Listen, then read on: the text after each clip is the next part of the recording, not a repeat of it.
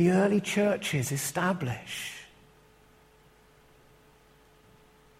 Well, I guess it is just, it is a part of what's going on in the early church. I read verse thirty-one because actually it's the second of six kind of progress reports in the book of Acts. There's another one in, in chapter six, verse seven, and there are others where, where Doctor Luke just keeps on coming back. In, in chapter six, he says, so the word of God spread. The number of disciples in Jerusalem increased rapidly, and a large number of priests became obedient to the faith. And then here, it's like another little progress report, verse thirty-one. Then the church throughout Judea, Galilee, and Samaria enjoyed a time of peace because they'd been persecuted. It was strengthened and encouraged by the Holy Spirit given at Pentecost. And it grew in numbers, living in fear of the Lord. Awe, reverence for the living God. A proper recognition of who God is, his power, his majesty, his enormity, his authority. I wonder, do we have this? Fear of the Lord. Are we awed by God's might and majesty, and yet his mercy and his love? Do our lives reflect a fear of the Lord? Do they? I could stop there, actually, couldn't I? Some of you might say, yeah, go on then. But I could stop there. Do our lives reflect a fear of the Lord? The God who made the universe, breathed it out. The same God, when life got hard and Peter went into that room, he got on his knees and he prayed. And then he said, Tabitha, get up. Are we in awe of the God we worship?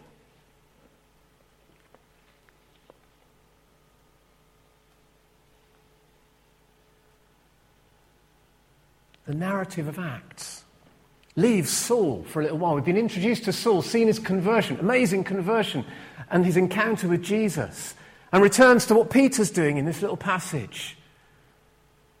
And in there, there's a couple of words which I think, well, they brought awe to me as I, as I looked on them and reflected on them. There's a couple of words that I think get behind the awesomeness of somebody being healed from his, his paralysed state and somebody else being raised from the dead, which are amazing. But there's a couple of words that seem to me to get right behind that. Verse thirty-two is the first of them. Peter travelled about the country and he went to visit the saints in Lydda. Some of you might have different translations, might might read the believers there. Anyone got anything other than the believers or the saints? The Lord's people. The Lord's people. So different uh, English translations translate it differently. But actually, this same word, and it's there again in verse forty-one, where it's translated in the N I V as the believers. That word in the Greek, in the original text, is Hagios. Now, I used to get called haggis at school because I'm a Scot. But this is Hagios, which means the holy ones. So in verse thirty-two and verse forty-one, same word, the holy ones. The other word that I think is amazing is disciple. It's used of Dorcas in verse thirty-six. And then some of those who came to Peter to tell of her death in verse thirty-eight. The saints and the disciples.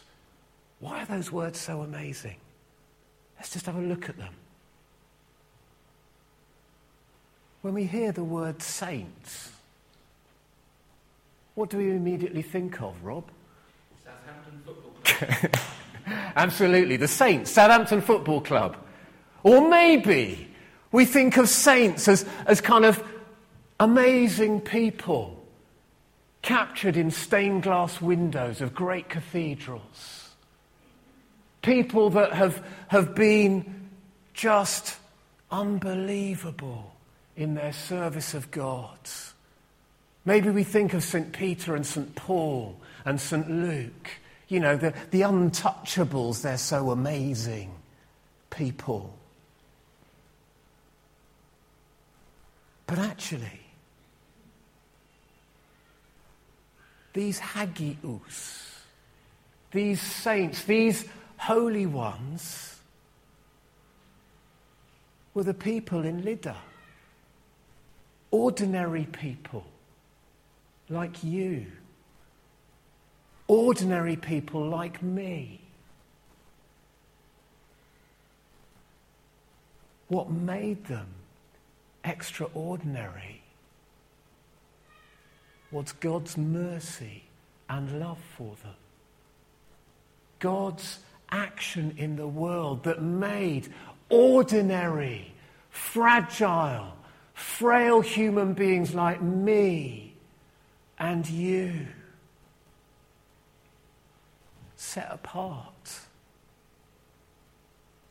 able to com- come into God's presence and not fear his judgment, but fear and awe and reverence him because he made us.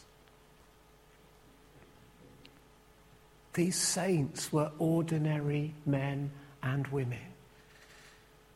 Former Archbishop of Canterbury, Rowan Williams, once said this: a human being is holy not because he or she triumphs with willpower over chaos and guilt to lead a flawless life, singing ethereally,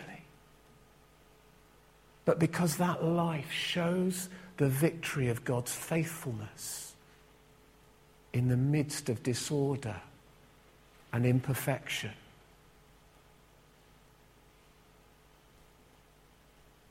See, I begin to see a wonder behind the wonder of those two miracles. That in the midst of the pain of illness, of infirmity, even death, all that was going on for those human beings two thousand years ago, that we see human beings who are holy in God's eyes. And Luke is giving an account of the church. So often in the media, marred by imperfections that are picked up by the media, and actually, often understandably and rightly picked up on. But the church was being established and lives on today is God's plan A for his continuing rescuing plan for the world. God intended the ordinary people of Lydda and Joppa and Jerusalem and coming to Fivehead and Langport and, and all around here and all around the world. He intended the church to be a part of his rescue plan for the world. Rowan Williams goes on to say that the church is holy, not because it's a gathering of the good and the well-behaved. Not even sure about that. But because it speaks of the triumph of grace in the coming together of strangers and sinners who miraculously trust one another to join in common repentance and common praise. Holiness is like this: God's endurance in the middle of our refusal of him, his capacity to meet every refusal with the gift of himself. We, we are seen as holy by Almighty God. Not because we are good, and not because of all the things that we, we might seek to do. Stuff that we might think, well, if we do that, we'll earn God's favor. But because of his sheer, undeserved generosity, his grace. Let me just read to you a lovely illustration of what grace is. When a person works an eight-hour day and receives a fair day's pay for his time, that's a wage. When a person competes with an opponent and receives a trophy for his performance, that's a prize. When a person receives appropriate recognition for his long service or high achievements, that's an award. But when a person is not capable of earning a wage, can win no prize, deserves no award, yet receives such a gift anyway, that's a good picture of God's unmerited favour. That's a picture of grace. God's grace is what brings these people to a place where they can be holy. It's what makes us, as much as those people in Joppa and Lydda, just thirty miles northwest of Jerusalem two thousand years ago, that's what made them saints. Because they were disciples. Another funny word, but it means followers of Jesus. That is an incredible wonder that those people and we are saints. Now, please don't misunderstand me, because I'm not focusing on the healing and the raising of the dead. Those things are incredible wonders. Moments that in an unimaginable way reveal the might and the majesty of the living God. Things that still happen today when God so chooses to act in this world, in this age. God can still heal and does heal and even raise the dead. There are amazing signs of the kingdom of God breaking in that pointed, if you notice, in both instances. They pointed straight back to God. They didn't make Peter into a better person. But they brought people to their knees. And we need to anticipate and expect God to work in, in the miraculous as well as in the what we feel is the ordinary. But what I want to concentrate on today is that there is wonder upon wonder upon wonder upon wonder upon wonder upon wonder upon wonder sitting in this room today, because of God's grace.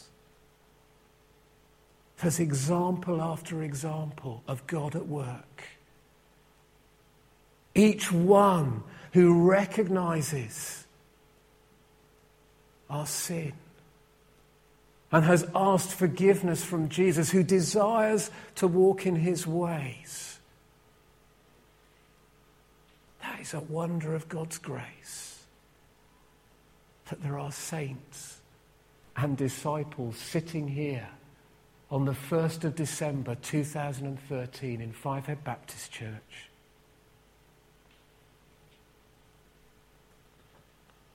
We might well look on in awe at Peter. And yeah, let's give the guy a break.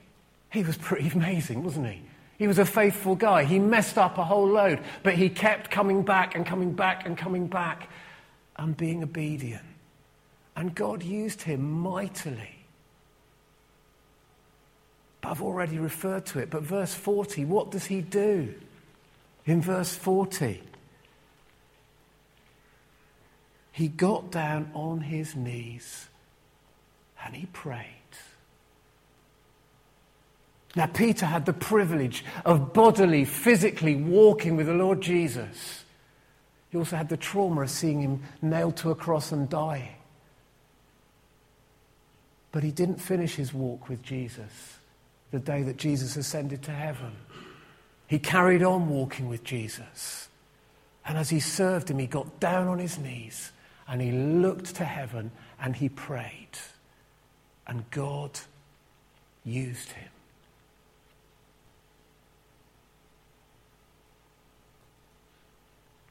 How will God use you this week? Will you get down on your knees? Either metaphorically or actually physically, will you get down on your knees each day and rely on him as you go out to work, as you go out of your room and face your family, as you go into the places where you go to shop and to socialise, to study, and to work? How will God use you this week? Maybe it will be in a miraculous way. Please, Lord, let us see, let us hear testimony of God's amazing, miraculous working in our lives. Please, Lord. But maybe he'll use us in the ordinary, everyday. Look at Dorcas. She was a faithful, loving servant of God, recognized in Scripture, verse thirty-six, always doing good and helping the poor.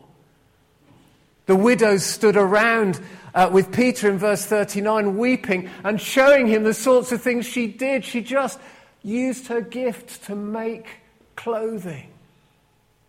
Now, if I was to make clothing, it wouldn't be a gift. But each of us have gifts that we can use to the glory of God. Will your life, your work, your words, maybe your absence of words at times, your actions, will they point towards God and his grace working in your situation? If you're anything like me, you probably feel far from holy a lot of the time, if we're honest. You probably feel far from holy, far from being a saint. But as you come continually to the Lord Jesus in faith, that's what he does. He makes you holy.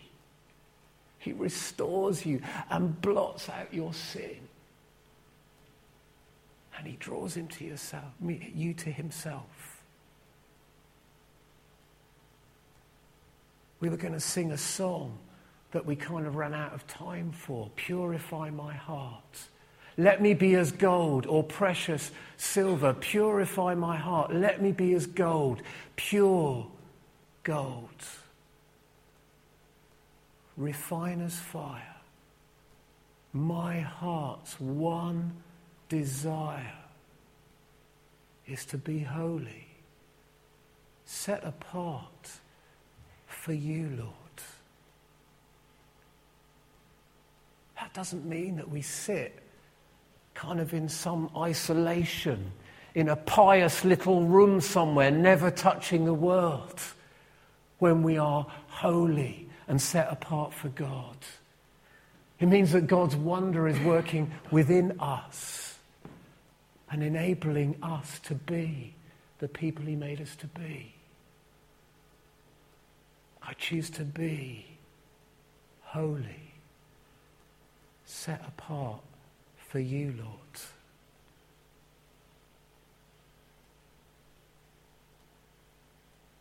There is wonder in the reality that God wants you to offer your ordinary, everyday, waking, eating, working life as worship because of what Jesus has done for you.